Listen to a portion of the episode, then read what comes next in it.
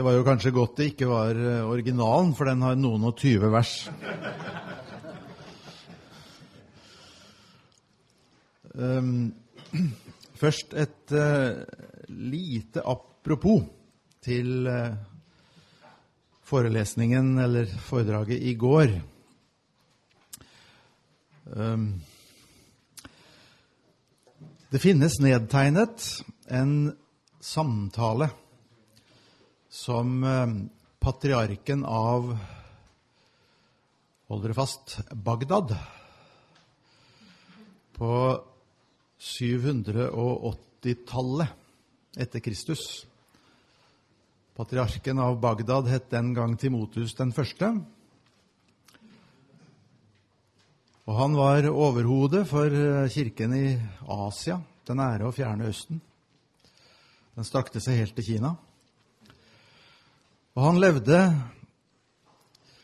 under en muslimsk kalif som også residerte i Bagdad. Og med denne muslimske kalif hadde han en dialog, en religionssamtale. Og den er veldig interessant å lese. Han var jo i en ganske delikat situasjon. Han skulle diskutere islam og kristendom med sin kalif. Eh, sånn apropos det Bodil snakket om, om situasjoner der du må balansere nokså godt mellom respekt og samtidig ærlighet og direkte tale. Og det klarer han, makter han fremragende i denne samtalen. Han legger ikke noe imellom når det gjelder hva som er sant, og hva som ikke er sant. Han sier et sted at uh, kaliffens ord er som vanlig fulle av visdom. Men de er ikke sanne. Men det jeg skulle fram til, og som er fotnoten til gårsdagens foredrag, det er at um, han benytter denne tankemodell at Gud er én, men han er også tre. For han har i seg sitt ord og sin vilje. Sitt ord og sin vilje. Og Dette tygger kaliffen litt på, og så samtykker han i det. Jo, det, det er vel noe i det. Men er det mulig å forestille seg at Guds ord tok bolig i noe så begrenset som et menneske? at Guds ord ble menneske. Og hvis Guds ord ble menneske, ble da ikke på sett og vis hele Gud menneske? Hvorfor skille ut denne e-, ene egenskapen og si at den ble inkarnert? I parentes bemerket, jeg tror det er det vanskelige punktet også i forhold til jødedommen når det gjelder eh, treenighetslæren. Jeg har sett flere jødiske tenkere gi uttrykk for at den kristne treenighetslære er sånn sett eh, slett ikke så umulig. Men det er når du kommer til at Guds ord tok bolig og ble menneske i mennesket Jesus. Det er det som er det virkelig problematiske. Og Den samme innvending har altså kalifen. Og så svarer patriarken følgende. Vel, Ditt ord, kalif, det vet jo alle. Det er lov. Og den loven lar seg skrive ned i en bok. Og da er ditt ord, ikke du, men ditt ord, er blitt en bok. Noe vi kan ta og føle på og se på.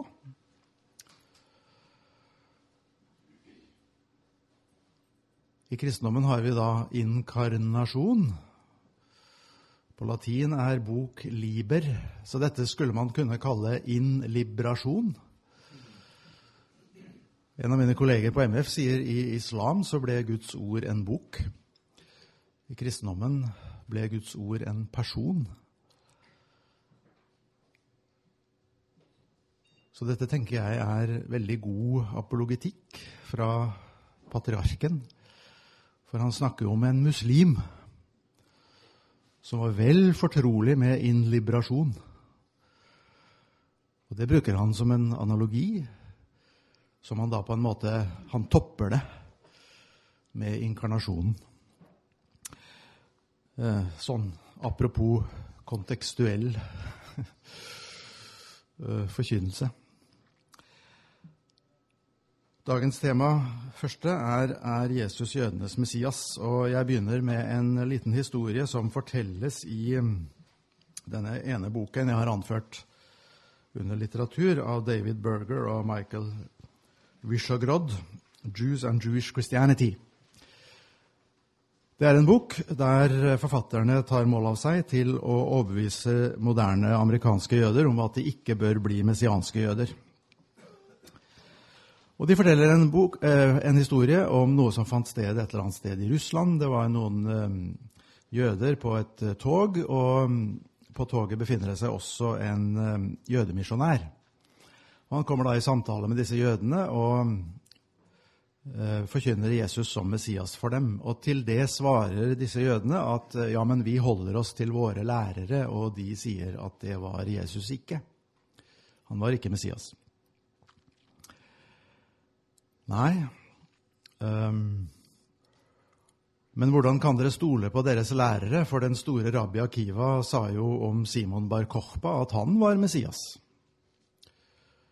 Så hvordan kan dere være så sikre på at de alltid har rett? Ja, nei, til det hadde disse jødene ikke noe veldig godt svar. Og så sitter det også en rabbiner der som overhører samtalen, og han blander seg inn i samtalen. og Så spør han jødemisjonæren og hvordan vet du at Bar Simon Bar Kochba ikke var Messias? Ja, svarer jødemisjonæren, det er opplagt. Han døde uten å ha brakt forløsningen. Jaha, sier rabbineren. Det var interessant. Han døde uten å ha brakt forløsningen. Det er jo grunnen til at vi ikke holder Jesus for å være Messias. For han døde også uten å ha brakt forløsningen. Og det er den jødiske innvending som har vært gjentatt og gjentatt og gjentatt i omtrent uforandret form gjennom alle århundrer, og som gjentas i disse to jødiske forfatternes bok om hvorfor Jesus ikke er en troverdig Messias for jødene. Forløsningen, hvordan beskriver vi den? Ja, Den beskrives i Skriften i Jesaja 2 og i Mika 4. Folkene smir sine sverd om til vingårdskniver, og folk lærer ikke lenger å føre krig mot andre. Eh, det er fred på jorden. Eh, det er slutt på undertrykkelse, det er slutt på fattigdom, det er slutt på all sosial urettferdighet. Det er forløsningen, det er de messianske tilstander. Og det er det vi kjenner en Messias på, at han bringer dette. Og at det er til å se. Det gjorde Jesus ikke. En Messias bedømmes på om han bringer med seg det messianske fredsriket, som i Bibelen er knyttet til hans komme. Det gjorde ikke Bar Kochba, men heller ikke Jesus. Følgelig, sier forfatterne, måtte selve forståelsen av Messias omformes radikalt for å kunne opprettholde bildet av Jesus som Messias etter hans død. Det viktigste i hans gjerning ble nå forstått å være hans død. Den sonet for arvesynden, som er noe indre og usynlig. På den måten ble hele Messias' frelsesverk forlagt til et indre åndelig plan. Ingen kunne se om et slikt frelsesverk hadde funnet sted eller ikke. I tråd med denne åndeliggjøring av Messias' gjerning ble Jesus samtidig guddommeliggjort. Det viktigste i hans gjerning fant nå sted i den åndelige verden. Jødene, på sin side, har alltid holdt Messias for å være et blått og bart menneske. Det er ikke hans natur, men det er hans oppdrag og gjerning som skiller ham fra andre mennesker. Den første som uttaler dette klart, er Tryfon i dialogen med Justin. Du må være klar over, sier han, at vi jøder, alle, venter en Messias som er antropos ex antropon, er et menneske av mennesker. Og han spør hvordan skal vi kunne tro at Jesus er Messias når han ikke brakte det riket som beskrives i Daniel 7, som skal komme med han som lignet et menneske. Han brakte jo ikke det messianske riket. Hvordan skal vi da kunne tro på ham? Nøyaktig det samme sier den store Nachmanides, eh, Moses ben Nachman, i den store religionssamtalen i Barcelona i 1263. 1263. Eh, samtalen var arrangert av den eh, spanske kongen og fant sted i hans slott eh, med stort publikum mellom rabbi Moses og Pablo Cristiani, en jødisk konvertitt til kristendommen, som var dominikanermunk. Veldig interessant å lese. Nøyaktig samme innvending. Nøyaktig samme innvending. Og jeg hørte den samme innvending uh, i uh, Københavns rabbiner Bent Melkjords munn på et offentlig foredrag i universitetets aula i Oslo, når han skulle forklare hvorfor jøder ikke tror på Jesus som Messias. Han brakte ikke de messianske tilstander, han brakte ikke det messianske fredsriket. Det som disse forfatterne skildrer som den tradisjonelle, i betydningen førkristne, jødiske messianisme, det de skildrer, tror jeg er litt anakronistisk. Og det er et ganske viktig punkt. Det de forutsetter, det er at den jødiske messianismen som ble konsekvensen, resultatet, av den jødiske, polemisk utformede messianisme som vi finner i etterkristen tid, når jødedommen har måttet ta stilling til det kristne sier om Jesus. Den polemisk utformede etter Jesus-messianismen som du har i den rabbinske litteratur. Det de overser, er at de projiserer den tilbake og gjøre den førkristen. Og det tror jeg ikke er holdbart. Eh, man finner det samme i den aller siste jødiske skal vi si, stort anlagte apologi for hvorfor jøder avviser Jesus som Messias, av en eh, amerikansk jøde som jeg nå har glemt fornavnet på, men han heter Klinghofer. Eh, og jeg ble gjort oppmerksom på den boken av lederen for Juice for Jesus da jeg var i, i USA for et par-tre år siden. Um, og de var litt sånn eh, concerned about it, for, for, å si det sånn. Fordi Klinghofer hadde hatt litt sånn suksess uh, med den boken. Og, og Juice for Jesus uh, følte vel at de kanskje ikke hadde den helt gode svaret på den enda. Klinghofer forutsetter helt tydelig at jødedommen på en måte har vært seg selv lik hele tiden. Uh, og det du leser i rabbinsk litteratur, det er sånn som jøder alltid har tenkt. Og det tror jeg er altså en, historisk sett en helt elementær feil uh, å tenke sånn. Um, ser man nærmere på det førkristne jødiske materialet som handler om Messias-skikkelsen, blir man snarere slått av dette materialets mangfoldighet og dets åpenhet i retning av både den kristne messianisme som vi møter i Det nye testamentet, og dets åpenhet i retning av det som senere ble det rabbinske Messias-bildet. Uten tvil, og nå går jeg litt gammeltestamentlig til verks, er både Natan-profetien i 2. Samuel 7 og Salme 2 lettest å forstå som utsagn om et adopsjonsmessig far-sønn-forhold mellom Gud og kongen. Men og Det innrømmer for så vidt indirekte disse jødiske forfatterne eh, Berger og Wishogrod.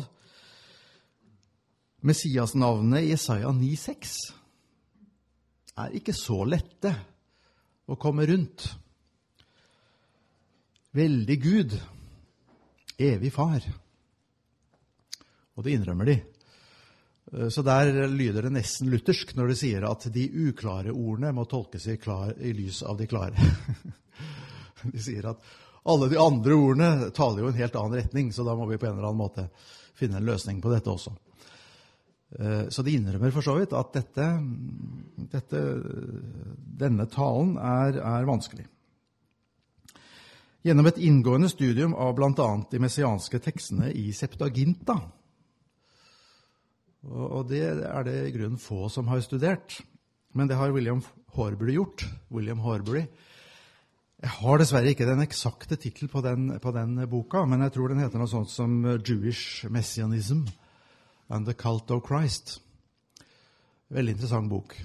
William Horbury. Så dere kan, dere kan søke på, på Bibsys eller uh, Internett, så, så finner dere den boka.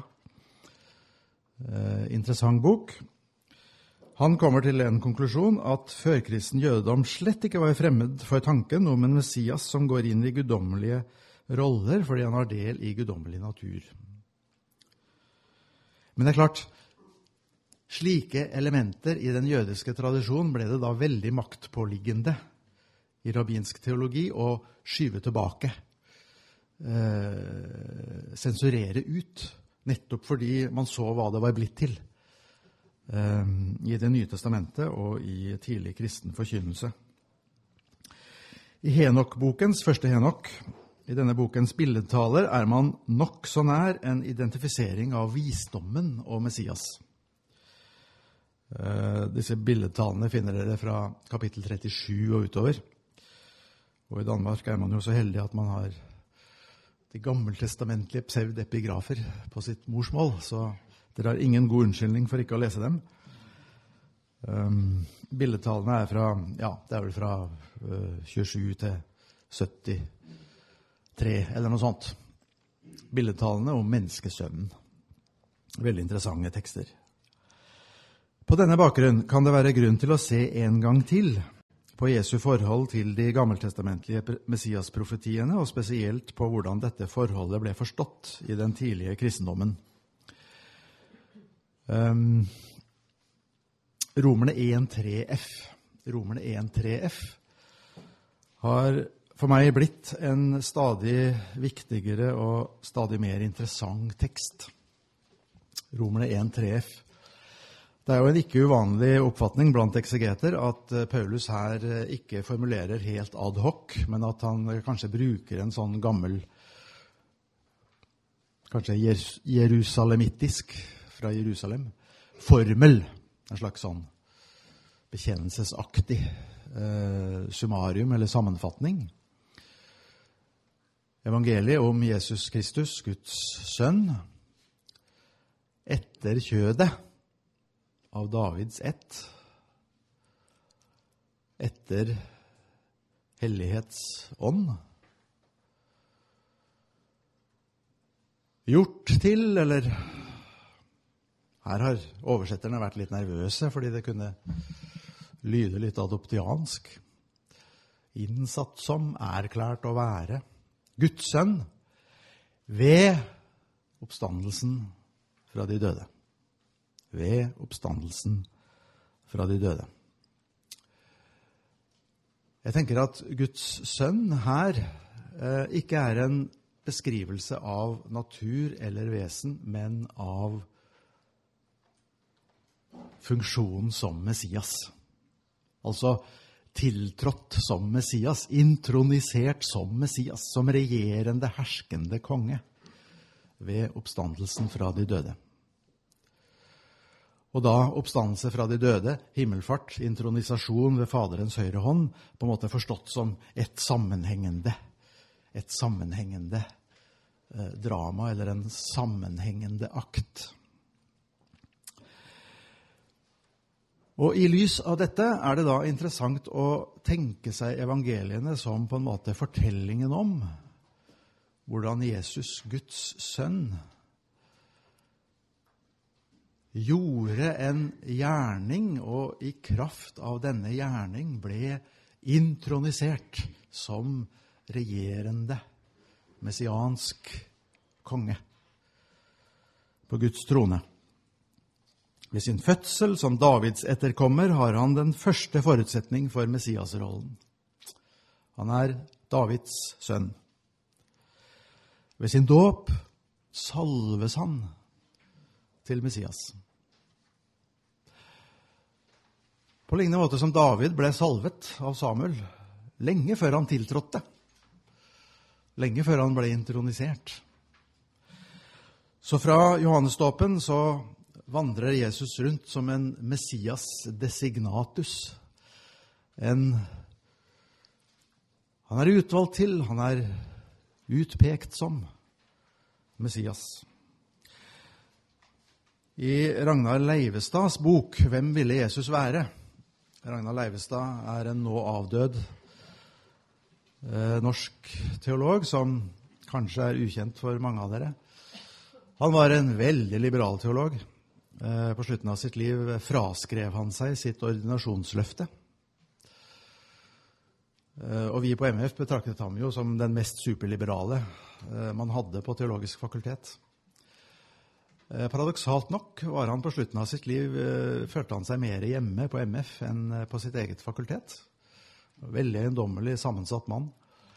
Og han skrev altså denne boken, der han kommer til det resultat at Jesus eh, umiddelbart før sin dåp var blitt overbevist om at hans kall som Messias Han er overbevist om at Jesus fra barndommen visste at han var en Davidsetling, og at det var viktig for Jesu selvforståelse helt fra begynnelsen. Og så sier han han forsto gjennom lesning av Jesaja 53 at hans kall som Messias ville føre ham til døden. Ville føre ham inn i døden. Og at det er derfor han oppsøker eh, Johannesdåpen. Eh, der, gir han på en måte eh, uttrykk for hvordan han har forstått at dette Messias-kall, hva det vil innebære. Eh, det, det, var, det, var, litt overraskende å lese hos denne meget liberale og kritiske, bibelkritiske til tusen Eh, teolog. Jeg ble, jeg ble, litt kjent med ham og, og, samtalte litt med ham. Det var veldig interessant. Ragnar Leivestad. Leivestad. Eh, hans lærebok i nytestamentlig gresk ble overtatt, og siste utgave utgitt av Bjørn Helge Sandveig på, på MF. Det oppsto et eiendommelig og godt samarbeidsforhold mellom de to. Teologisk var de lysår fra hverandre. Eh, ved sin dåp salves han til Messias. Ved sin død soner han folkets synder. Jesaja 53. Det er jo umulig å finne ut av nøyaktig hva hvilke jøder tenkte om Jesaja 53 førkristent. For her virker det som om det har skjedd en slags form for cover-up Eh, i, i, den jødiske tradisjonen med det kapitlet i etterkristen tid. Og det er veldig vanskelig å finne ut av hva tenkte de om det førkristent. Uh, og det finnes jo to hovedmåter å løse problemet med Jesaja 53 på. Uh, det ene er å si at det handler ikke om Messias i det hele tatt, det handler om Israel. Og, det er jo det du finner mest av i den rabbinske litteratur. Dette handler om Israel. Men de innser jo at det er problemer med en sånn forståelse, fordi det er tydelig at tjeneren har en oppgave overfor Israel. Og hvordan kan da tjeneren være Israel? Det andre er å si at jo, det handler om Messias. Men det handler ikke om stedfortredende lidelse. Det må man da på en måte renske ut av teksten, og det skjer i Targumen. Eh, der finner du den løsningen. Targumen leser det messiansk, men rensker det for stedfortredende lidelse. Um, i, altså, I middelaldersk jødisk litteratur finner du tilløp til en tanke om at dette er faktisk Messias som lider stedfortredende. Eh, men da kan det jo være at eh, den tredje mulige strategien slår inn, som du også finner i rabbinsk litteratur. Og det er at når man ser at noe i den kristne forkynnelse er veldig virkekraftig, og gir den kristne forkynnelse gjennomslag, så tenker man at eh, so ein Ding müssen wir auch haben. Altså, man lager en slags jødiske motstykker. Svar på det, i form av noe av det samme. Um, man ser det kanskje aller tydeligst i tolkningshistorien til, til um, fortellingen om uh, Abrahams ofring av Isak. Uh, det som har fått et teknisk navn uh, i tradisjonen, Akedah. Ofringen av Isak. Så når, når Isak da i sen rabbinsk litteratur sies faktisk å bli ofret, å være død i tre dager, og så komme tilbake til liv igjen, da er iallfall ikke jeg i tvil om hva modellen er. Um, og det er kanskje på en måte det, det, tydeligste eksempelet på dette prinsippet om at eh, så en ding müssen wir auch haben. Uh, det er på en måte Isak som blir eh, det store offeret. Som på en måte til, gjennom generasjonene løser problemet med, med Israels synd.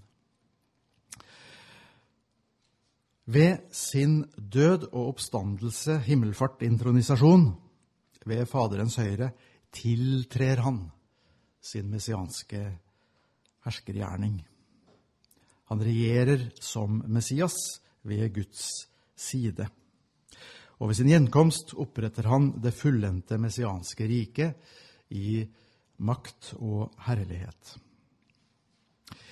De jødiske forfatterne jeg refererte til, tar etter mitt skjønn feil når de forutsetter at allerede Det nye testamentet henlegger Jesu messianske verk til en usynlig åndelig sfære.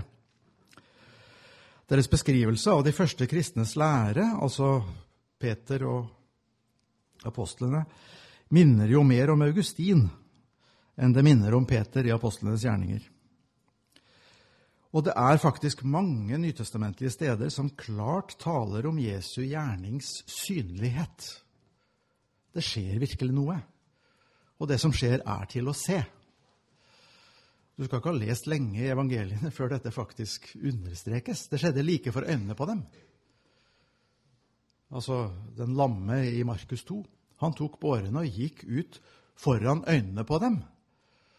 Det er ikke sånn at dette handler om noe som liksom skjer i en slags åndelig hinsidighet, der ingen kan observere at noe har skjedd. Jo visst kan man det.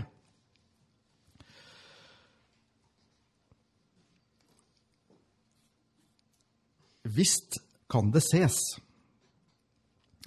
Og fordi Messias og hans gjerning ble forstått av de første disipler innenfor den større ramme som frelsesteologien i Det gamle testamentet utgjør, så får til å begynne med Messias' gjerning og funksjon, nå som han er introdusert ved Faderens høyre hånd. Hele dramaet får del i den samme sentripetale struktur som frelsesteologien har i Det gamle testamentet. Israel først, hedningene så. Derfor konsentrerte de første apostlene seg om Israel først. Først Israel. I Lukas' fremstilling i apostelgjerningene den er på mange vis preget av dette skjemaet. Og i en senere videreføring av, av eh, apostlenes gjerninger, eh, dette kerygma petru, Peters forkynnelse, Peters budskap, så heter det helt eksplisitt, der sier den oppstandende eh, til apostlene, dere skal først i tolv år forkynne for Israel, og deretter for hedningene. Eh, så der settes det på en måte på en grei kronologisk formel. Først tolv år eh, Israelsmisjon, og så hedningemisjon. Sånn apropos noe vi var inne på i går, eh, dette med er tiden for å forkynne for Israel slutt, og, og, og er det nå hedningemisjonens tidsalder? Um, så er det én ting man må ha med seg når man leser tidlig kristen litteratur. Og det er den enkle tanke som senere ble standard uh, ortodoks teologi, og var det til helt opp på 1600-tallet. Og det er den tanke at verdensmisjonen i grunnen ble fullført av apostlene. Altså, misjonsbefalingen gjaldt apostlene, og de fullførte den. Evangeliet er brakt til jordens ender i apostlenes levetid.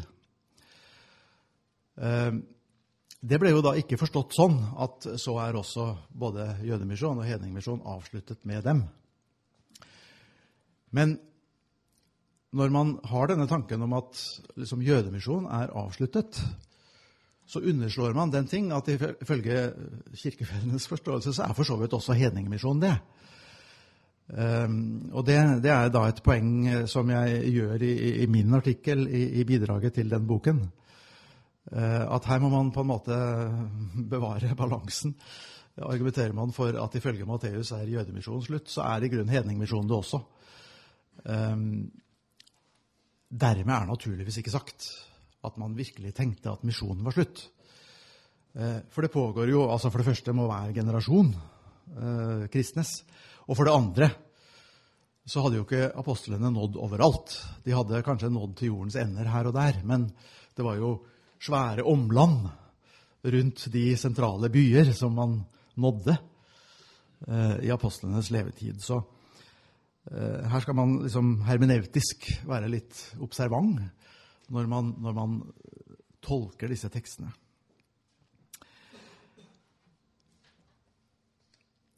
Ja, Eh, jeg har med et lite avsnitt her som dere ser, eh, der jeg eh, skrev i mitt manuskript noe av det jeg snakket om i går når det gjelder hvordan Paulus forstår dette.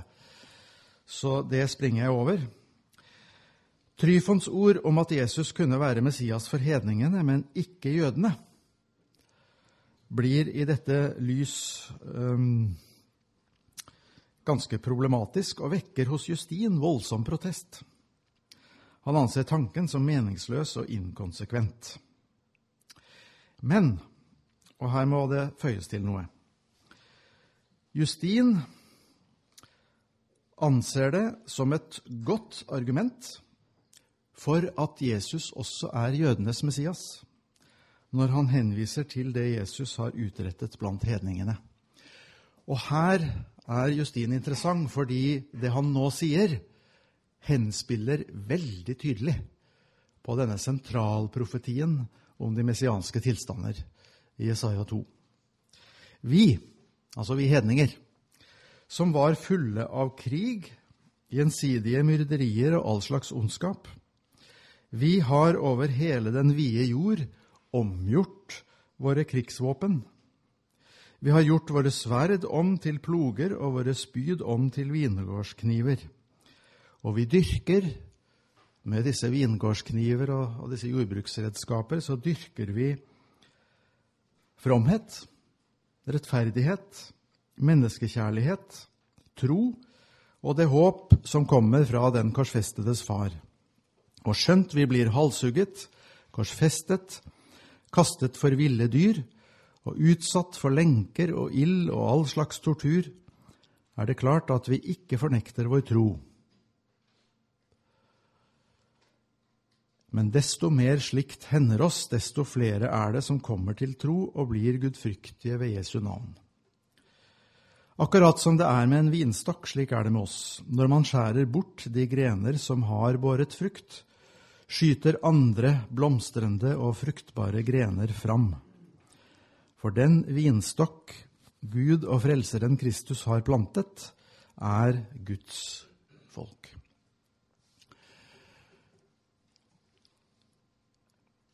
Justin sier jo her noe i retning av Du har nettopp sagt Jesus kan umulig være Messias, for vi har jo ikke sett noe til disse messianske tilstander som eh, skildres i Jesaja 2. Og det Justin sier her Nei, men så se bedre etter, da. For det er faktisk noe å se. Det har skjedd noe. Og vi hedninger merker det veldig godt, for blant oss har det skjedd store ting. Store forandringer har skjedd. Og det er til å se.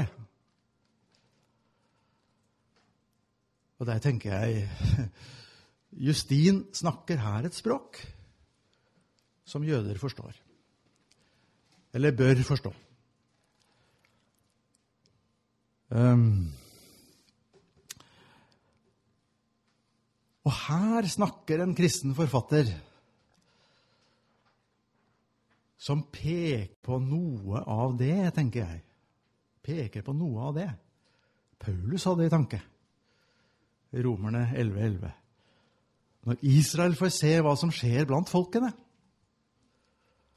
så skal de tenke dette vil vi også ha del i. Uh, ja. Jeg holdt dette, eller refererte dette, uh, i et foredrag i Oslo i ja, 1976 eller noe sånt. Med et delvis jødisk publikum. Og det, da, da, så jeg utover forsamlingen etter å ha lest denne Justin-teksten, og så for liksom å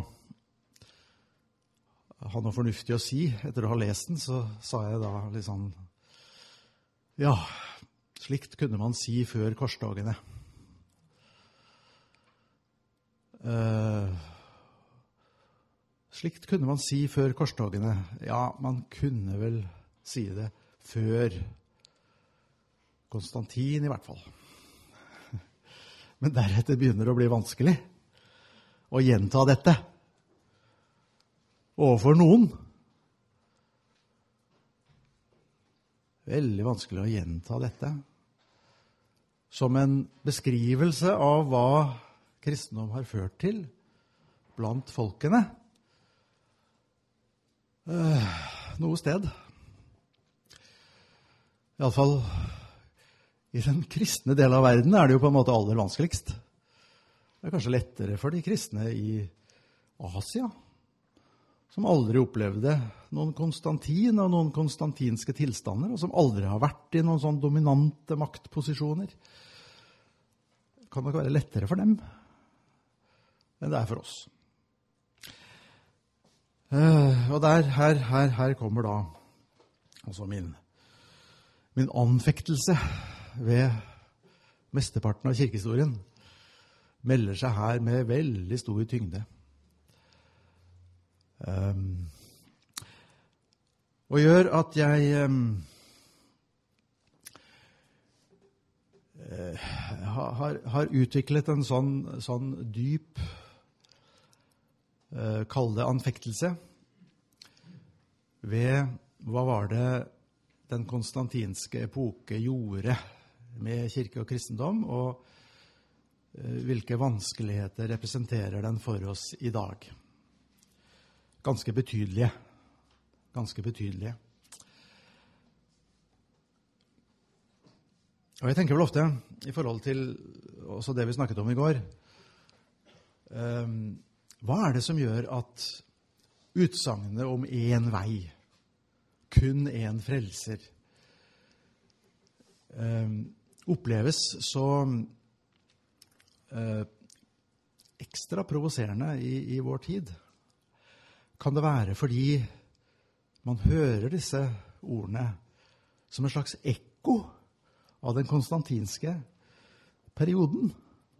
Og kan det være at de blir lettere å høre av en kirke som er en marginalisert størrelse, og som er blitt fratatt all makt å sette bak sånne ord? Var det lettere å høre det allikevel? Det var provoserende, naturligvis, men lettere å høre allikevel. Av de første kristne, for de sa det jo ut fra en sånn ekstrem avmaktssituasjon. Altså, de hadde jo ikke noe å vise til av makt, innflytelse, antall. Ikke noe sånt. De var jo tilsynelatende nokså avmektige når de ble kastet for de ville dyr. Eh, og ingen forsvarte dem, ingen beskyttet dem. Eh, er det lettere å høre fra sånne vitner enn det er fra eh, kristne som har på en måte hele historien og makten i ryggen. Det kan man lure på.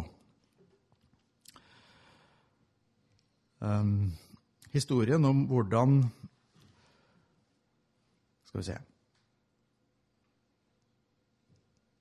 Mesteparten av kirkehistorien etter Justin har vært historien om det motsatte, har jeg sagt. Historien om hvordan det som skjedde blant de kristne, ikke ga jødene noen særlig grunn til misunnelse. Um, ja, jeg, jeg, tror jeg um, stopper der. Uh, jeg har altså forsøkt å vise at um, på jødiske premisser er det på ingen måte meningsløst å forkynne Jesus som en Messias etter Skriften, etter løftene. Og en Messias som gjorde en forskjell på en sånn måte at det lot seg se. Um, og så uh,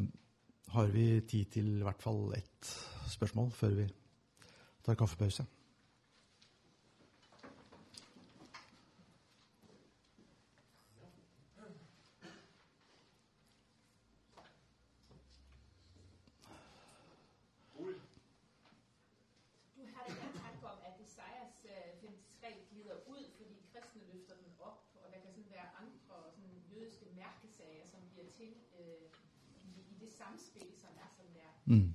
Øh, tale om Gud som en, kan den komme ind, altså en stærk, stærk jødiske understregning, eller har vi her at gøre noget andet? Øh, det andet, jeg tænker på, det er, at der, øh, hvis man ser på den jødiske tradition, som ikke har udviklet sig hvad man sige, i tæt samspil med kristendom, altså jøder i den muslimske verden for eksempel, er der andre ting, der kommer i spil, og er Isaias 53 lettere at håndtere i muslimsk kontekst?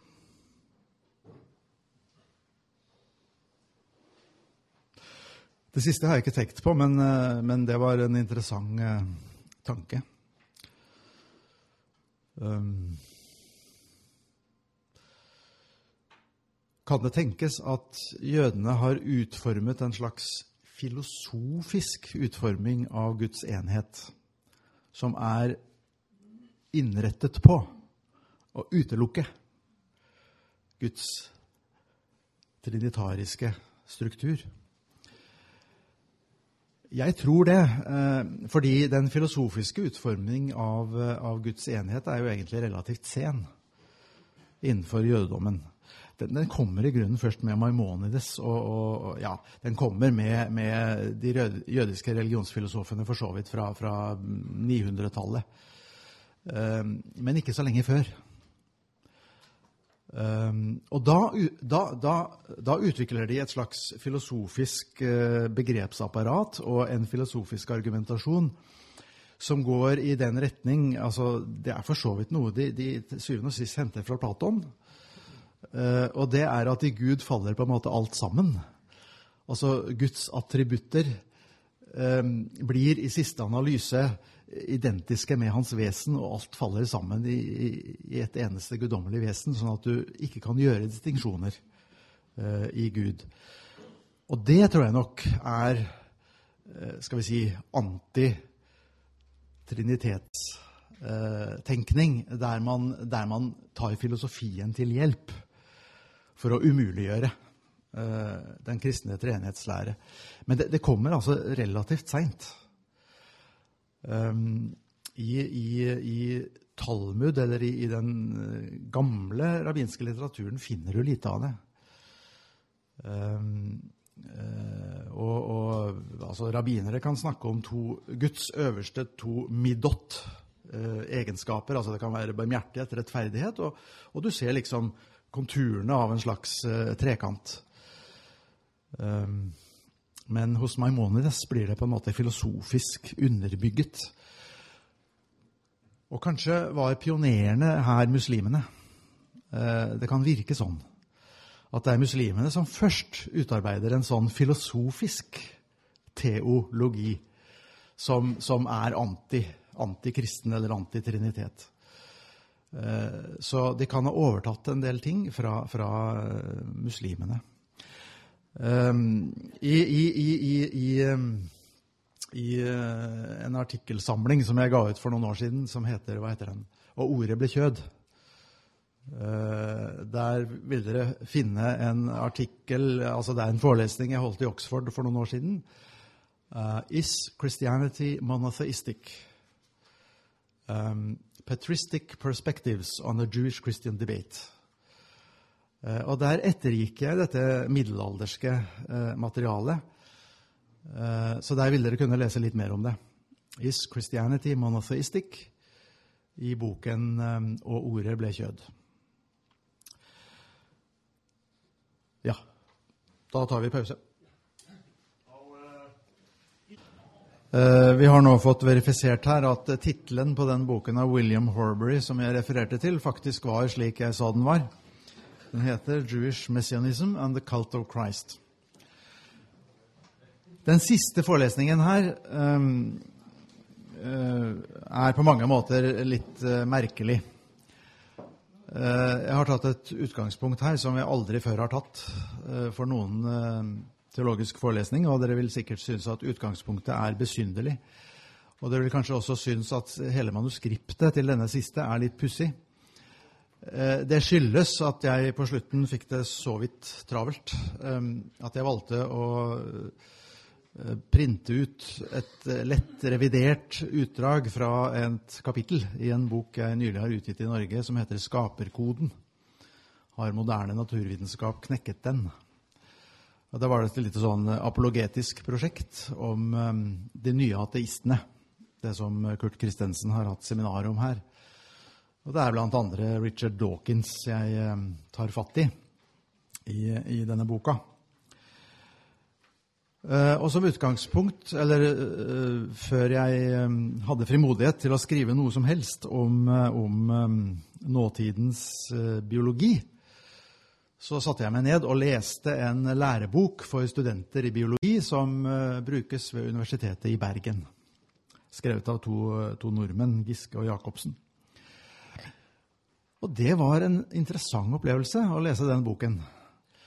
For i den boken så fører forfatterne en slags uh, løpende dialog med kristen uh, virkelighetsforståelse, kristent menneskesyn og de bruker en del teologiske begreper i denne læreboken i, i biologi. Det, det, har nok litt sammenheng med at en av forfatterne eh, enten har vært eller er kristen.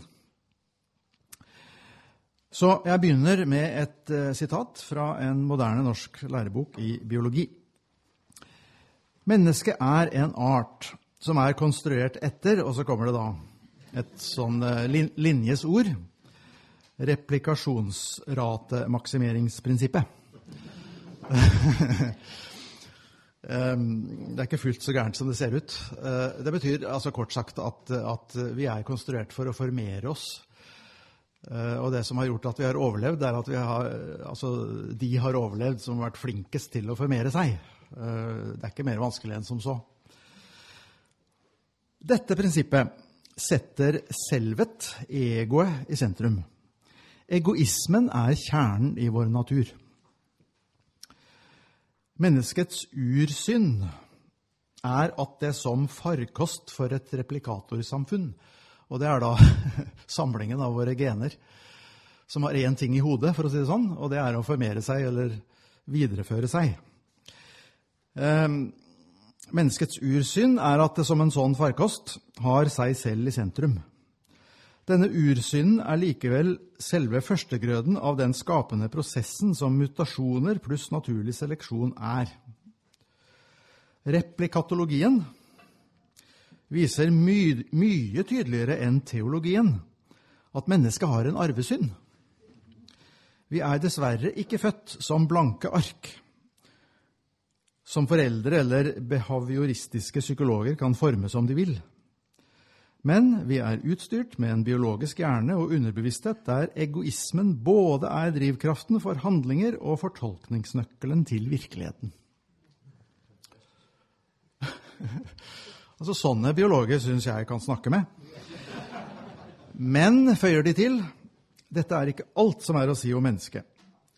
For det første så kan det også være i genenes interesse at arten menneske citat, av naturen er utstyrt med medfølelse, godhet, tålmodighet, vennlighet og alle de andre dydene vi holder høyt. Slektskapsseleksjon har betydd at det har vært til genenes fordel at individet tar seg av sine nærmeste. F.eks. at eh, foreldre tar seg av sitt avkom.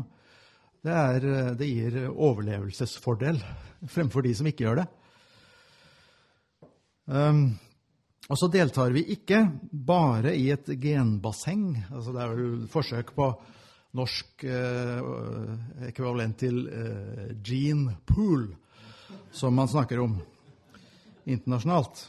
Genpoolen, altså samlingen av gener. Men vi er også komponenter i ei svært dynamisk memelv, og her må jeg nok forklare litt. Richard Dawkins, som sikkert ikke veldig mange her tenker på som en nær venn og alliert, han har lansert begrepet mem. Og det er da en slags eh, språklig ekvivalent til gen. Eh, vi har i oss gener, men vi har også i oss memer. Og memer det har da med memoria og, og, og, og eh, mentale ting å gjøre, og er i grunnen Richard Dawkins navn på dominerende forestillinger og tanker og verdier i en kultur. Altså Det er noe som sitter i vår bevissthet. Det er nedarvede tanker og forestillinger, og særlig de mest dominerende av dem. Eh, det er på en måte kulturens gener. Eh, det er, det er kulturens gener. Memene, altså de kulturelle verdiene, har gjort mye for å forbedre vår atferd og det er fortsatt håp om fremskritt. Ja visst. Men vi gjør klokt i å huske at egoismen er en grunnleggende drivkraft i oss. Vel kan vi vedta å avskaffe den, men vi er ikke i stand til å sette vedtaket ut i livet. Memenes innflytelse må vinnes på nytt i hvert individ. Evolusjonen, sier forfatterne, har ført oss mennesker i et krysspress mellom gener og memer. De peker til dels i stikk motsatt retning. Memene lar oss ofte også være partiske i egen favør, og de tenderer til å favorisere vår egen gruppe, våre nærmeste. Jeg antar at de fleste vil være enig i at denne beskrivelsen av menneskelig atferd, eh, vil være enig i beskrivelsen av menneskelig atferd og av de kreftene som driver den, uavhengig av hvorvidt man deler forfatternes tro på at evolusjonen kan gi gode forklaringer på denne atferden, og at man vil være enig i at den innebygde spenning i mennesket mellom egoisme og tillært, bedre, altruistisk, altså med hensyn på din neste, eh, atferd, at den beskrivelsen de gir her, er treffende og en vi kan kjenne oss igjen i. De fleste vil nok også være enig i at altruismen, eller la oss kalle det nestekjærligheten, begrenser seg ofte til den gruppen eller til det fellesskapet som beskytter individets egen eksistens og velferd. At med andre ord rekkevidden av nestekjærligheten ofte er relativt begrenset. I forhold til mennesker utenfor den gruppen man tilhører, har det til alle tider historisk sett vært helt andre normer som har styrt atferden, enn de som gjaldt innenfor gruppen. Enkelt sagt, kannibaler spiser sjelden hverandre, i en tyvebande er det ofte svært strenge straffer for interne tyverier i gruppen, osv. osv. Om vi sier at medlemmene av min gruppe er alle mine neste, mens alle utenfor gruppen er fienden, så er det ikke noen stor forenkling å si at den gjeldende moral i all historisk kjent tid har vært du skal elske din neste og hate din fiende. Sånn har vi stort sett levd. For nesten på den ene siden og for fienden på den andre siden gjelder helt ulike og til dels motsatte moralkodekser. Og dette forklarer hvorfor den ene og samme historie om menneskene kan inneholde så gode eksempler på uselviskhet og offervillighet, så lenge du er innenfor gruppen, og samtidig så uhyggelige eksempler på grusomhet og vold. Det helt sentrale moralske spørsmål blir dermed ikke hvordan vi begrunner de gode moralske regler som gjelder innenfor vår egen gruppe. Der har folk flest sjelden veldig store problemer. Eh, de som har størst problemer, er jo moralfilosofene, eh, som skal finne dype grunner for dette. som skal være logisk tvingende og sånn. Og det viser seg ofte ganske vanskelig, men de fleste mennesker føler jo ikke så veldig behov for det heller. Eh, disse normene er på en måte innlysende.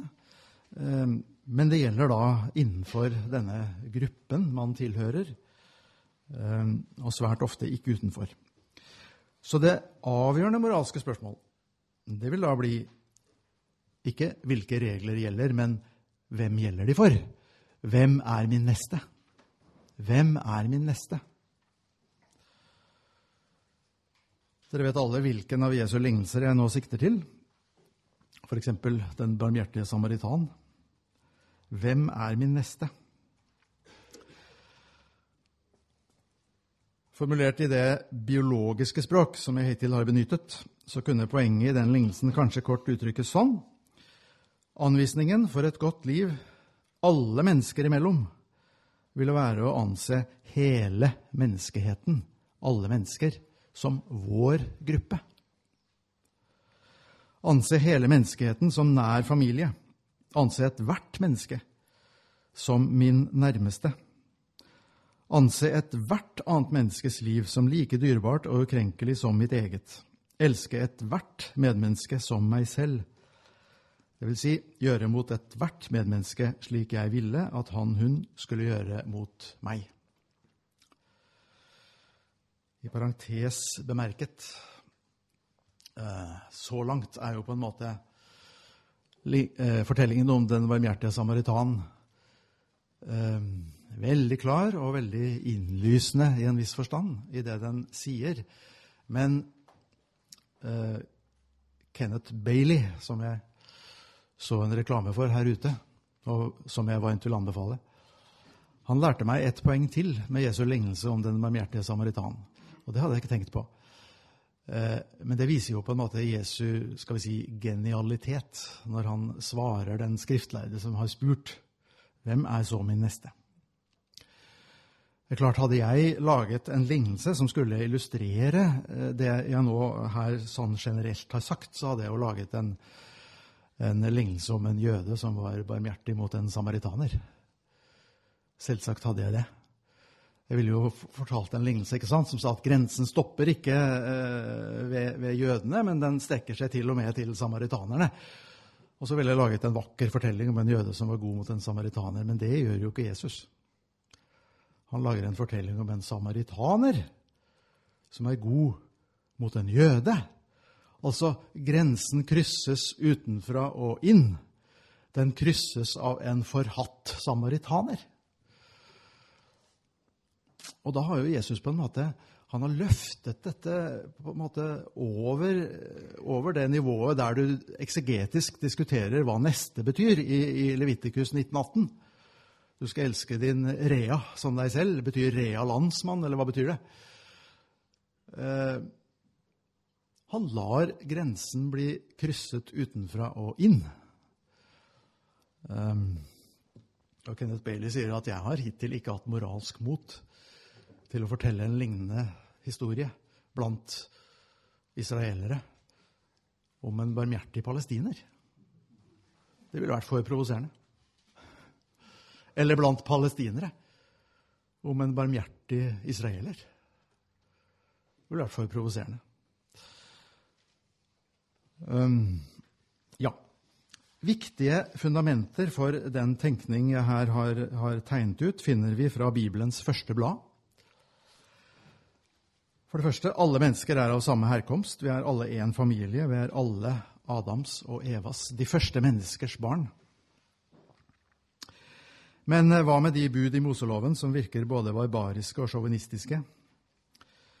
Man bedømmer dem ofte ut fra våre moderne målestokker, og disse moderne målestokker er i stor grad et resultat av den historiske utviklingen som Bibelens bøker selv ga opphav til.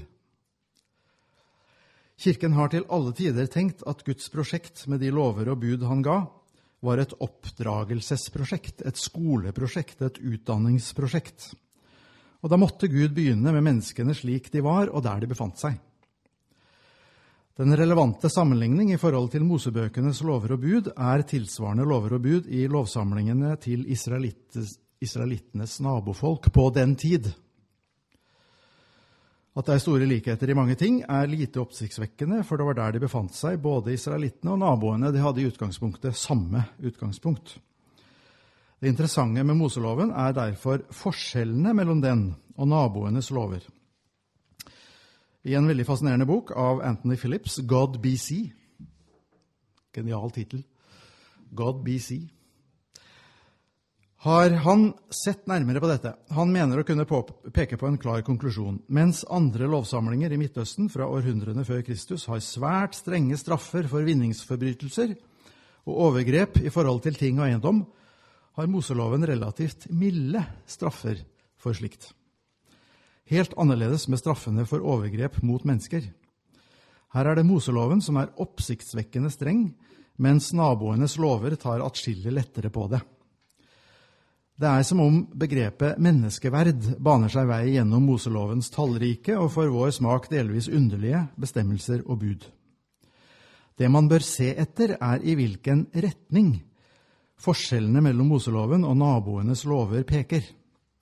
Og den retningen er etter mitt skjønn klar. Den når sin fullbyrdelse i den undervisning om loven som Jesus ga sine disipler. For det tredje er allikevel ikke tanken om Israels utvelgelse et uttrykk for egoistisk gruppetenkning. Eh, er vi ikke her tilbake i denne gruppen, eh, der andre lover gjelder? Gir ikke Moseloven Israels folk en særstilling som utvalgte og overordnet alle folk? Fører ikke Israels Gud kriger på folks, folkets vegne, og er ikke Jesus selv noen ganger sjåvinistisk? Jeg er ikke sendt til noen andre enn de bortkomne sauene i Israels folk, sa han jo, som kjent, til en ikke-jødisk kvinne da hun søkte hans hjelp. Men ser man nærmere på denne bibelske sjåvinismen, viser den seg å være av en helt særegen art. For det første andre folk, eller altså i den dialekt jeg nå snakker, andre grupper begrunner ofte sin utvalgte og privilegerte stilling med sin medfødte styrke og sitt naturgitte herskertalent. Ikke så med Israel. Når Herren hadde godhet for dere og utvalgte dere, var det ikke fordi dere var større enn alle andre folk, for dere er det minste av alle folkene. Så vit da at det ikke er på grunn av din rettferdighet Herren din Gud lar deg vinne dette gode landet, for du er et strilynt folk. Og for det andre, Utvelgelsen av Israel er ikke et mål i seg selv. Den har ikke Israels særstilling som mål. Utvelgelsen av Israel er et middel til å nå et større mål, hele menneskehetens frelse. Derfor er Israels særstilling så å si et gjennomgangsstadium. Den har sin tid. Å dømme etter Jesu utsagn i evangeliene mente han selv at hans gjerning på jorden betydde overgangen til den tid da dette endelige målet skulle realiseres. Men først måtte han fullføre den gjerning som gjaldt Israel. Derfor sier han først at hans gjerning gjelder Israel alene. Men til slutt sier han, nå er tiden. Nå er tiden kommet. Now is the time da det reddende budskapet skal bringes til alle folkeslag. Nå er tiden inne til, til, å realisere det som var målet med utvelgelsen av Israel. Og Dette synspunktet er faktisk foregrepet flere steder i Det gamle testamentet. Israelittenes erkefiender gjennom århundrer var Egypt og Syria. Men på den tid da Gud har fullført sin plan, og denne teksten syns jeg er ubegripelig vakker. Skal det være et alter for Herren midt i Egypt og en steinstøtte for Herren ved grensen? Herren skal gi seg til kjenne for egypterne, og de skal lære ham, ham å kjenne på den tid. På den tid skal det være en jevn storvei fra Egypt til Asyria. Asyrerne skal komme til Egypt, og egypterne til Asyria, og sammen skal de tjene Herren. Og den veien gikk jo gjennom Israel. Asyr, si, på den tid skal Israel, som den tredje, sammen med Egypt og Syria, være en velsignelse midt på jorden. Herren allherrs Gud skal velsigne dem og si, Velsignet være Egypt, mitt folk. Asyria, et verk av min hånd. Og Israel, min eiendom. Dette perspektivet er jo egentlig fremme allerede i begynnelsen av fortellingen om Israels utvelgelse, den som begynner med at Gud sier til stamfar Abraham, i deg skal alle jordens slekter velsignes. Tekstene der utvelgelsen av Israel omtales som et mer eller mindre selvsagt faktum, og de er ganske mange, må leses i lys av denne større sammenhengen. Ellers perverteres de. Det er derfor ikke så radikalt nytt som det kan synes når Jesus så tydelig utvider begrepet 'neste' til å bety ikke min landsmann, ikke mitt medmenneske i gruppen, men kort og godt mitt medmenneske, uansett gruppetilhørighet. Og så tenker jeg i dag ser vi hvor ille stett vi er. Fordi hensynet til vår egen gruppe, vår egen klan, har fått dominere så lenge.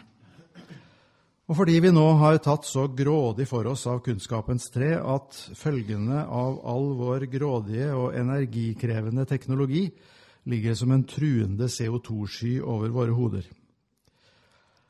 Man sier gjerne at 20% av jordens befolkning, og da hører vi med, forbruker noe slikt som 80% av klodens samlede energiressurser. Hvor nøyaktige disse tallene er, er ikke poenget. Poenget er at eh, de er tett ved det riktige. Da er én konklusjon ganske uunngåelig.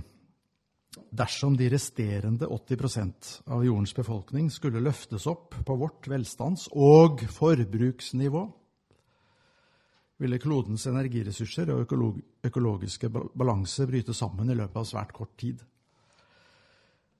Og så kommer det kinkige spørsmålet. Med hvilken etisk begrunnelse skulle vi kunne etablere, skulle vi kunne etablere for det syn at dagens enorme forskjeller bør videreføres? At det fortsatt skal være sånn? Um, Min sønn studerer filosofi i New York, og for tiden studerer han moralfilosofi eller etikk. Og Jeg spurte ham er det noen som har forsøkt på det. Og Da sa han at ja, hos Rawls finner du noen tilløp til at det kanskje er fordelaktig for alle at noen har visse fordeler. Ja, men kan det begrunne at 80 eh, av jordens befolkning skal eh, leve nær sultegrensen, og til dels under? Eh, for at vi 20 eh, skal ha det så uforholdsmessig mye bedre. Nei. Ingen har prøvd på det engang, sa han. Du må, du må ikke være kristen for å skjønne at dette er et gedigent problem. Etisk problem. Slik jeg ser det, er det ingen som har formulert den etikk og den moral som nå tvinger seg på oss, mer knivskarpt og radikalt enn Jesus gjorde det for 2000 år siden. For 2000 år siden, i en tid og en situasjon der det var umulig å forutse den krisen menneskeheten nå befinner seg i. Og der vi befinner oss i krisen fordi de bud Jesus forkynte, ikke er blitt etterlevd. Nå tvinger de seg på oss Jesu bud i bergprekenen som det eneste som er radikalt nok til å nytte. I dag er det ikke nok å snakke om at vi i den rike verden må dele vår velstand med de andre. Det er i dag simpelthen nødvendig å snakke om avkall og reduksjon i konsum. Jeg har tillatt meg å parafrasere Matteus litt fritt her. Om din, bror, om din fattige bror saksøker deg og vil ta skjorten din, så la ham få kappen også. Tvinger han deg til å følge med én mil, da gå to med ham.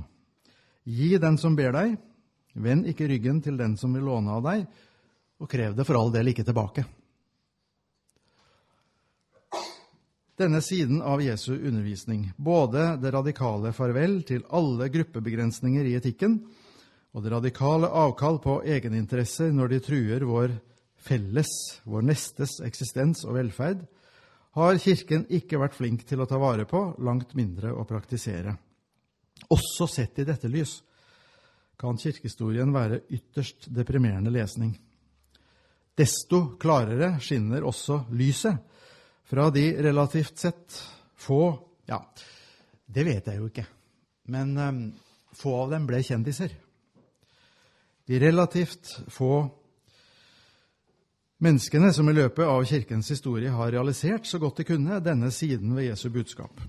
Etter Luthers kristendomsforståelse er det ikke de gode gjerninger som redder oss over i det evige liv, men de gode gjerningene redder verden. De hjelper våre medmennesker. De trenger dem. Og når jeg sier det, det føler jeg meg liksom på trygg luthersk grunn.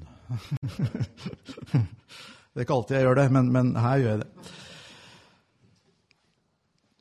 De trenger dem desperat, og nå mer enn noensinne. De radikale budene om å sette vår neste foran oss selv, også når det fordrer avkall og forsakelse, kunne Jesus noen ganger sammenfatte i det pregnante utsagnet 'Den som vil vinne sitt liv, skal miste det, men den som mister det, skal bevare det'. Det er jo på en måte et slags grunn, grunnprinsipp som ligger under eh, Jesu disippelbelæring om hvordan vi skal leve. Et mer radikalt, og når jeg sier antigenetisk, så er det da anti eller mot denne egoismen som sitter i våre gener. Et mer radikalt antigenetisk mem. Og da, da kaller jeg dette Jesu prinsipp for et mem. Høflig nikk til Dawkins. Kan man knapt tenke seg. Når budet formuleres slik, ser man også den dype sammenheng i hans liv som uttalte det. Etter kristen tro var han skaperens sønn, som ved selv å gi sitt liv vant livet for alle. I dette er han både stedfortreder og forbilde. Han er stedfortreder, for heller ikke menneskesønnen er kommet for å la seg tjene, men for selv å tjene og gi sitt liv som løsepenge for mange. Jeg satt og tenkte på, Bodil, at eh, det var, kanskje min, mitt buzzword, dette her, eh, i en bok hvor det ikke er Det er ikke mye annet eh, enn dette. I boken om den siden av saken. Og så Filippebrevshymnen. Vis samme sinnelag som Jesus, Kristus Jesus. Han var i Guds skikkelse, men så det ikke eh, så ikke det å være Gud lik som noe han skulle klamre seg til. Nei, han ga avkall på sitt eget, tok på seg tjenerskikkelse og ble menneskelik. Da han sto frem som menneske, fornedret han seg selv og ble lydig til døden, ja, døden på korset. Eh, jeg ble gjort oppmerksom på i går at eh, denne Filippebrevshymnen i kapittel 2 i Filippebrevet har en slags motsvarighet i det Paulus sier om seg selv i kapittel 3. Begge steder handler det om å gi avkall um, på ja, det man roser seg av, det, det som gir status. Um, man behøver neppe være verken kristen eller religiøs for å føle at menneskeheten i dag står ved en vanskelig korsvei der dypt tilvendte livs- og handlingsmønstre utfordres radikalt av den krisen vi står overfor. For meg gir det dypere mening til den utfordringen å tenke på at da Skaperen sendte sin sønn til oss, var det disse radikalt andre handlingsmønstrene han forkynte, lærte om og selv ga sitt liv for. Det sier meg at vår felles følelse av å stå i en veldig ansvarsfull posisjon som mennesker er vel begrunnet. Skaperen mente alvor med oss og overlot, overlot oss et nesten knugende ansvar da han skapte oss som frie, selvstendige og ansvarlige mennesker. Dyrene kan ikke svikte skaperens mening med dem. Vi kan. Um, dette har jeg skrevet for et høyst moderne, sekulært uh, ikke nødvendigvis gudstroende norsk publikum. Jeg hadde særlig én mann i tankene da jeg skrev. Eh, jeg har eh, blitt en slags nabo med en ganske kjent eh, norsk forfatter og politisk aktivist. Han var en periode redaktør av Klassekampen, som er den gamle avisen til de som kalte seg AKP-ML i Norge. Arbeidernes kommunistparti, marxist-leninistene. Eh, de syntes det gamle Norges kommunistiske parti var borgerlig og reaksjonært. Um, hvilket det på mange måter er. Um, man sier gjerne om gammelkommunistene i grønlandsleire. Det er også kjent som det. Ingen ville bli så forskrekket ved en revolusjon som de. um, han er krimforfatter, Og um, for en tid siden så, så lot han seg intervjue i en eh, Jeg tror det var i Vårt Land. Uh, og der uh, fortalte han litt om sitt liv, og, og, fortalte at han var ateist og hadde prøvd å tro og ikke fått det til. Uh, og som respons på det intervjuet så fikk han en masse brev, særlig fra fromme eldre kvinner i Norge.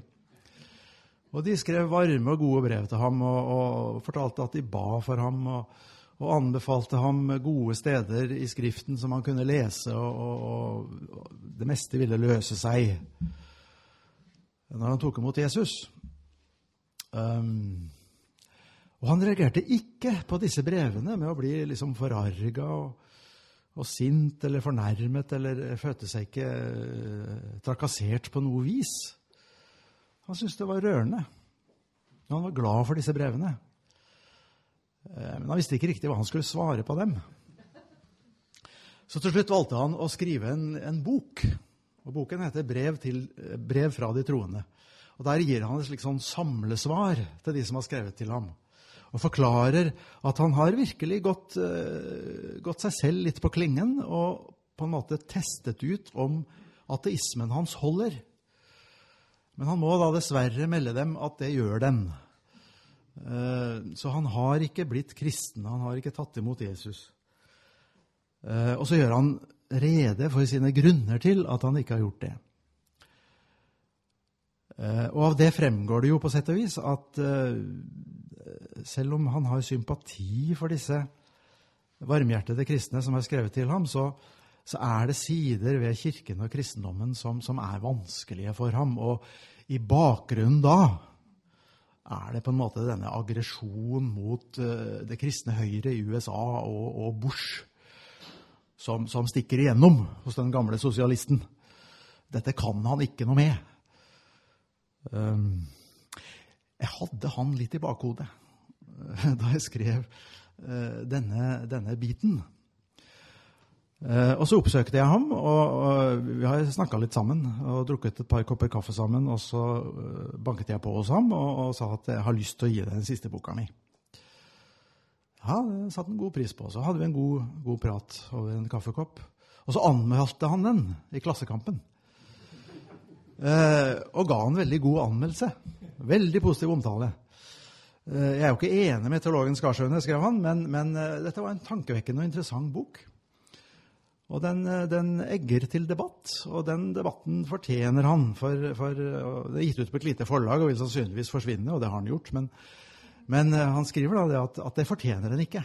Uh, dette var en tankevekkende bok som han hadde utbytte av å lese. Um,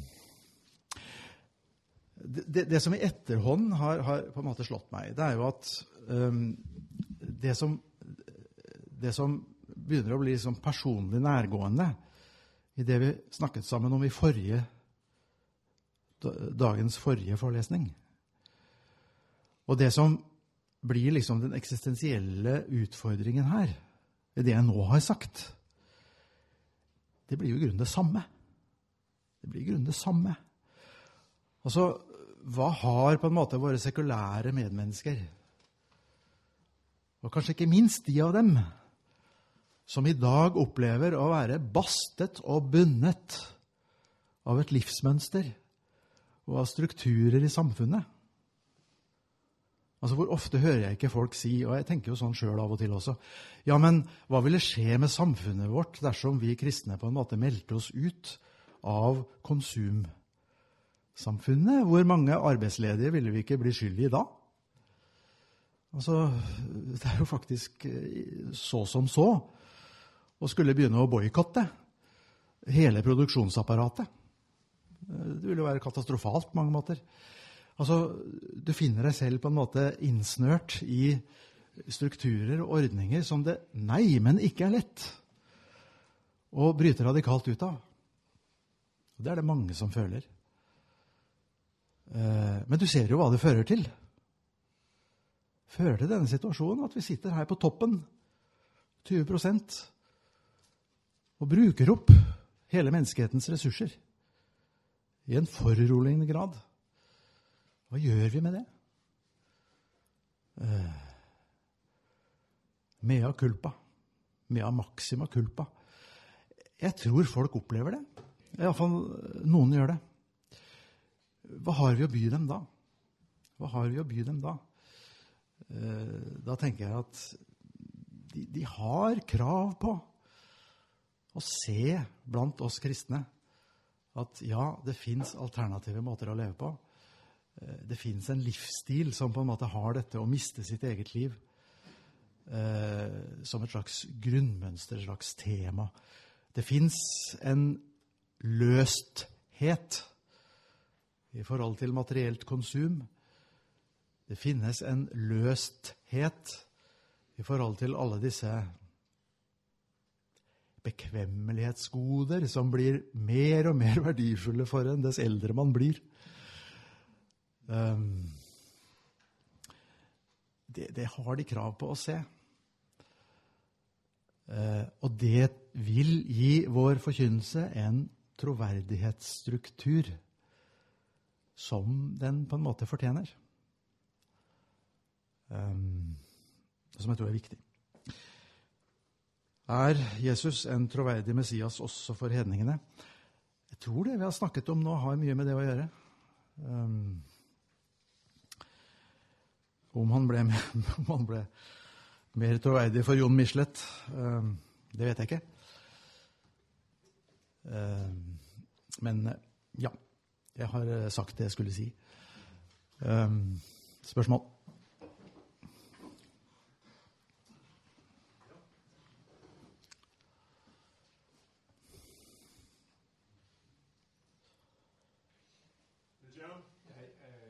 det sidste her var veldig interessant. Det kommenterer jeg ikke lige på, er kun dertil, hvor vi slap i går. Fordi da du i dag tangerede det med, at man øh, i både den senlutherdommen og ortodoksien mente, at verdensmissionen var til ende, mm. så kommer man til at tænke på det, vi snakkede om i går.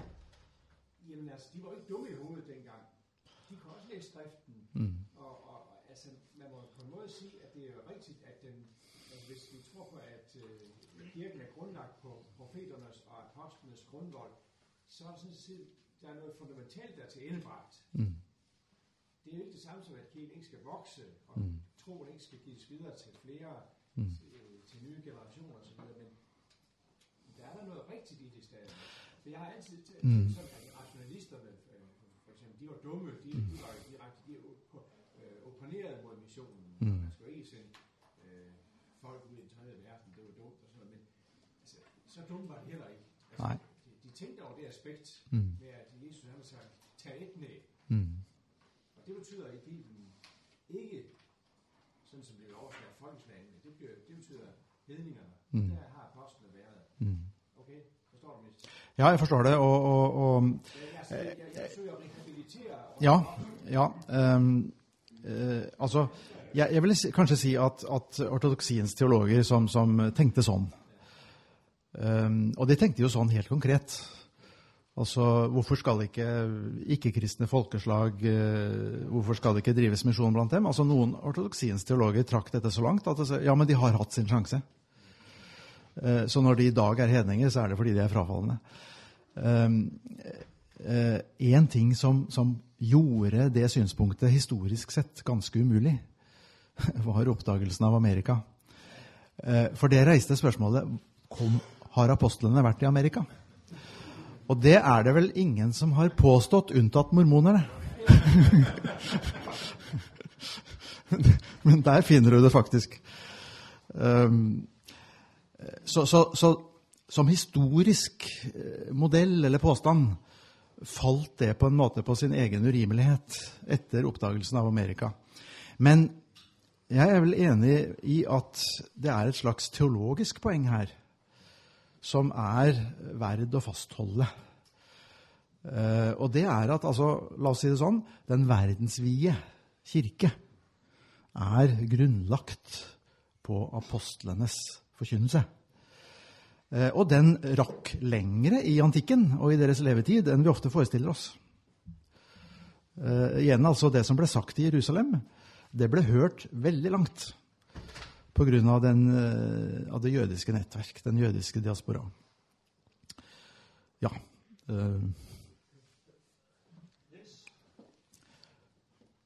vi snakker om nu, 10 af dem. Ja. Ja.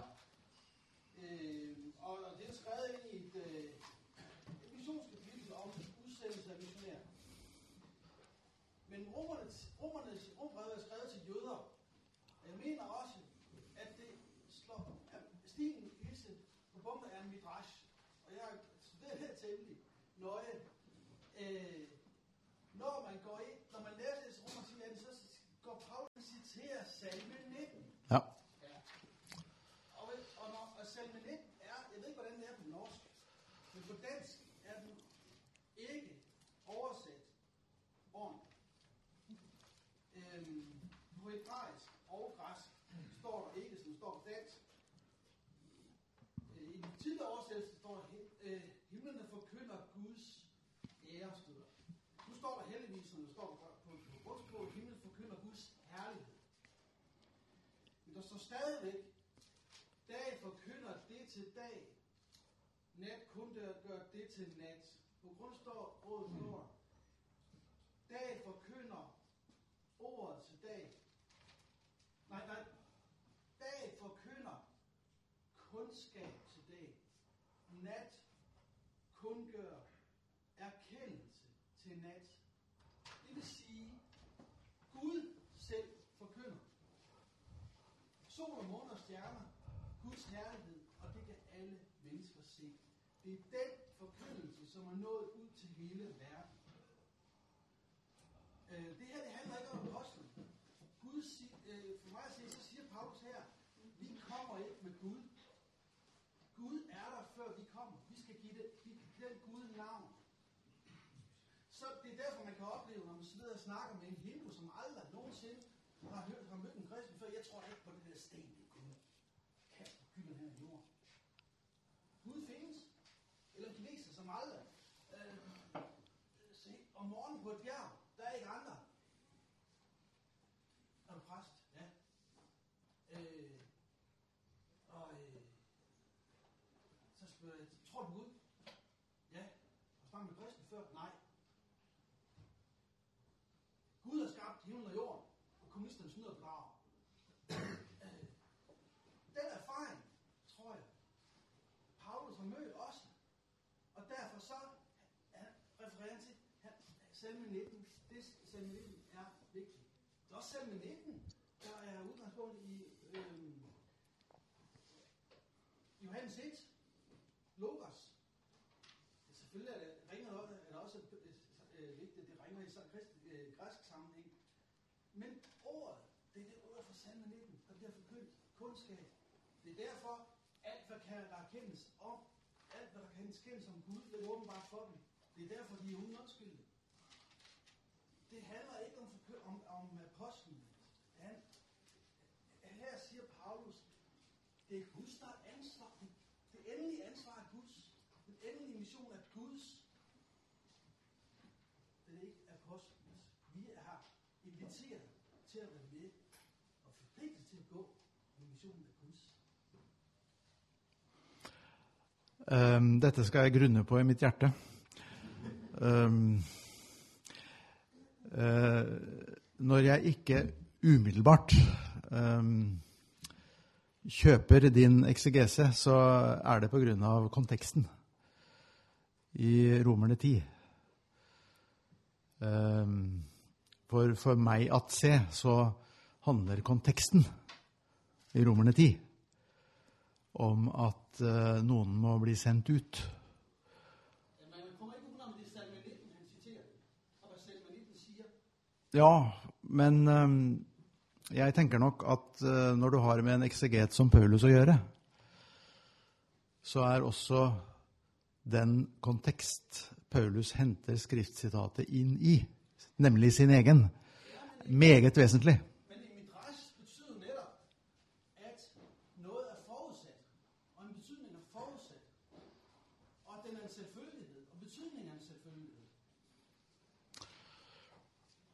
Vi har lige et par, par korte spørgsmål her til sidst, tror jeg. Asger. Jamen, jeg ved ikke, hvor kort det er. Det var i forbindelse med, det var i forbindelse med, med timen her tidligere på dagen, hvor du står overfor jøden, som sier at forløsningen er ikke sket, og det er argument øh, for at ikke å ta imod Messias.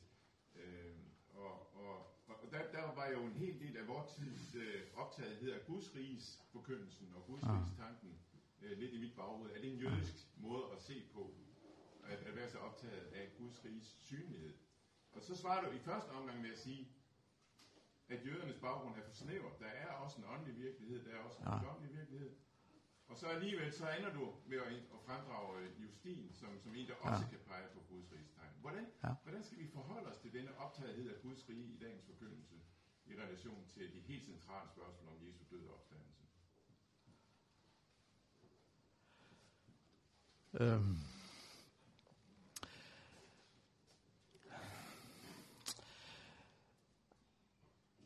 Jeg, jeg, um, jeg kommer fra en pietistisk bakgrunn.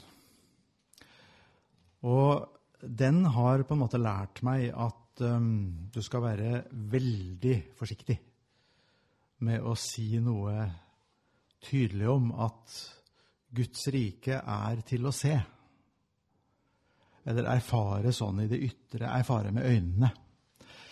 Og så går du til, til Pontoppidans forklaring. Så stiller jo han det spørsmålet. Hva kan du kjenne at du har en levende tro på? Hvordan kan du vite at din tro er levende og gjenfødende? Og på det svarer han, det kan kjennes på en ny sorg over synden og en ny kjærlighet til nesten. Men da er kjærligheten til nesten noe du føler her inne. Altså, han, han peker på en måte innover. Og ber deg på en måte, på en måte kjenne etter. Eh, om du har en ny sorg over synden, om du har en ny kjærlighet til det neste, en ny vilje til å gjøre eh, Guds gjerninger. Og da slår det meg jo at ville Justin Martyr ha svart sånn? Eller ville han ha svart som han sier til Tryfon? Um, hvordan vet du at, du at du har en levende tro? Hvordan vet du at du er en kristen? Spør de andre om de kan se det. Uh, og det er på en måte det svaret jeg savner eh, på sett og vis hos Pontoppidan. Altså, her blir det noe du skal undersøke selv. Og du kan sitte i enerom og gjøre det. Eh, men ville Justin sagt det samme? Jeg tror ikke det. Jeg tror han ville sagt det han sier. Ja, men så se da vel hva som har skjedd iblant oss. Og hvis det er uluthersk, så la det være uluthersk. Eh, Det kan være, det kan være ensidigheter i, i, i vår tradisjon som vi av og til skal la fedrene kanskje korrigere hos oss. Jeg er helt enig i dine korrigeringer av fedrene når det gjelder kalkedons kristologi. Helt enig. Um, Men det kan jo være at uh, vi av og til skal se mangler i vår egen tradisjon. Um, Ja. Det var et kort svar på et kort spørsmål.